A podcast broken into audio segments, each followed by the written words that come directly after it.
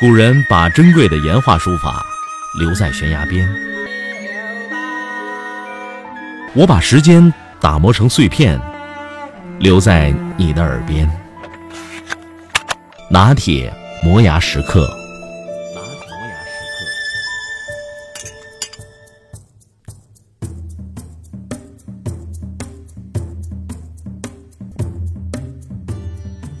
福州有一家披萨餐厅在网上贴出了促销活动公告，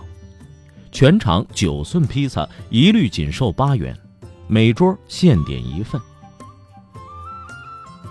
这里就有一个明显的漏洞，由于商家活动策划当中并没有要求每桌消费者必须不低于多少人，所以即使一个人也可以单独一桌。这样，如果三个人一块儿去这家店，只要装作互相不认识，各坐一桌，就能享受二十四块钱买三份九寸披萨的优惠。因此，许多人很兴奋地把这个链接发给了好友，相约一同前去占便宜。手里没什么钱，嘴巴又想吃好东西的人们，自然是一拍即合。下班以后便纷纷同往。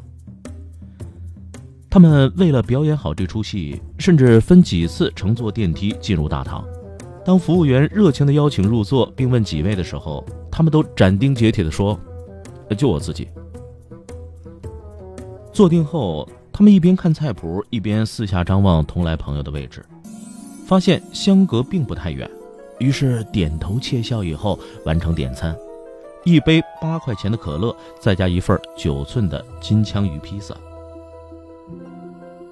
更有趣的是，他们在等待上菜的过程当中与服务员搭讪，问如果还想邀请两位朋友来消费，是否也可以享受八元优惠的活动。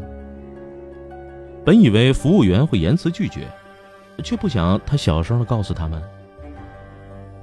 如果你们坐一桌是不能享受的，一桌只能一份，但是如果你们真的想叫的话，可以先分桌坐，最后分单结账，这样就没有问题了。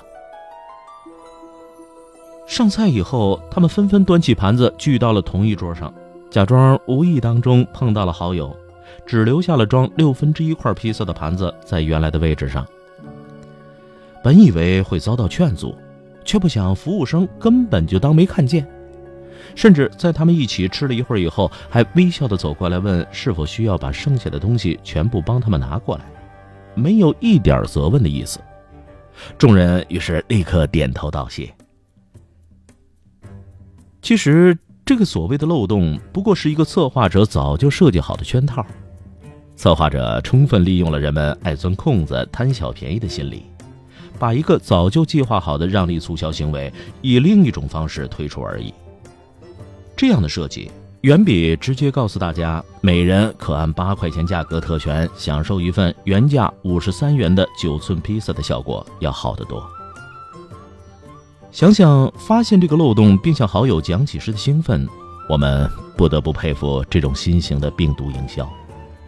因为它让消费者进入营销圈套的同时，还一个劲儿地为自己的聪明沾沾自喜。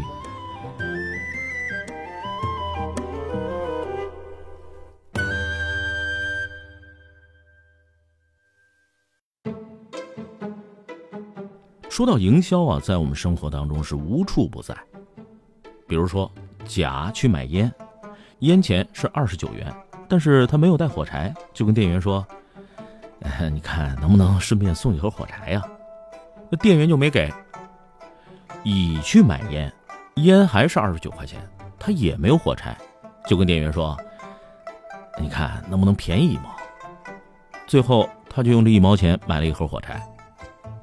这里边有一个比较简单的心理边际效应。第一种呢，店主认为自己在一个商品上赚钱了，另一个没赚钱，所以赚钱的感觉指数为一。第二种，店主认为这两个商品都赚钱了，赚钱指数为二，那当然心理倾向第二种了。同样，这种心理还表现在买一送一的花招上，你肯定也没少碰到过。顾客认为有一样东西不用付钱，那就赚了。其实都是心理边际效应在作怪。通过买烟这个事儿，我们可以看到，变换一种方式往往能够起到意想不到的效果。通常很多事情换一种做法，那结果就大不同了。还有个故事，说有个小男孩，有一天他妈妈带他到杂货店去买东西，老板看见这个可爱的小孩，就打开了一罐糖果，要小孩自己去拿一把糖果。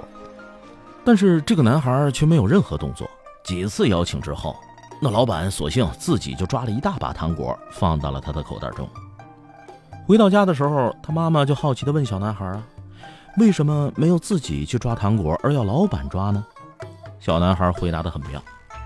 他说因为我的手比较小啊，而老板的手比较大，所以他拿的一定比我拿的要多。说到这儿，咱就得用天津话来赞一赞这孩子了，这倒霉孩子的确是一个聪明的孩子，他知道自己的有限，而更重要的，他也知道别人比自己强，凡事不只靠自己的力量，学会适时的依靠他人，是一种谦卑，更是一种聪明。更多精彩，微信搜索拿铁磨牙时刻或者拼音字头，我是拿铁，明天见。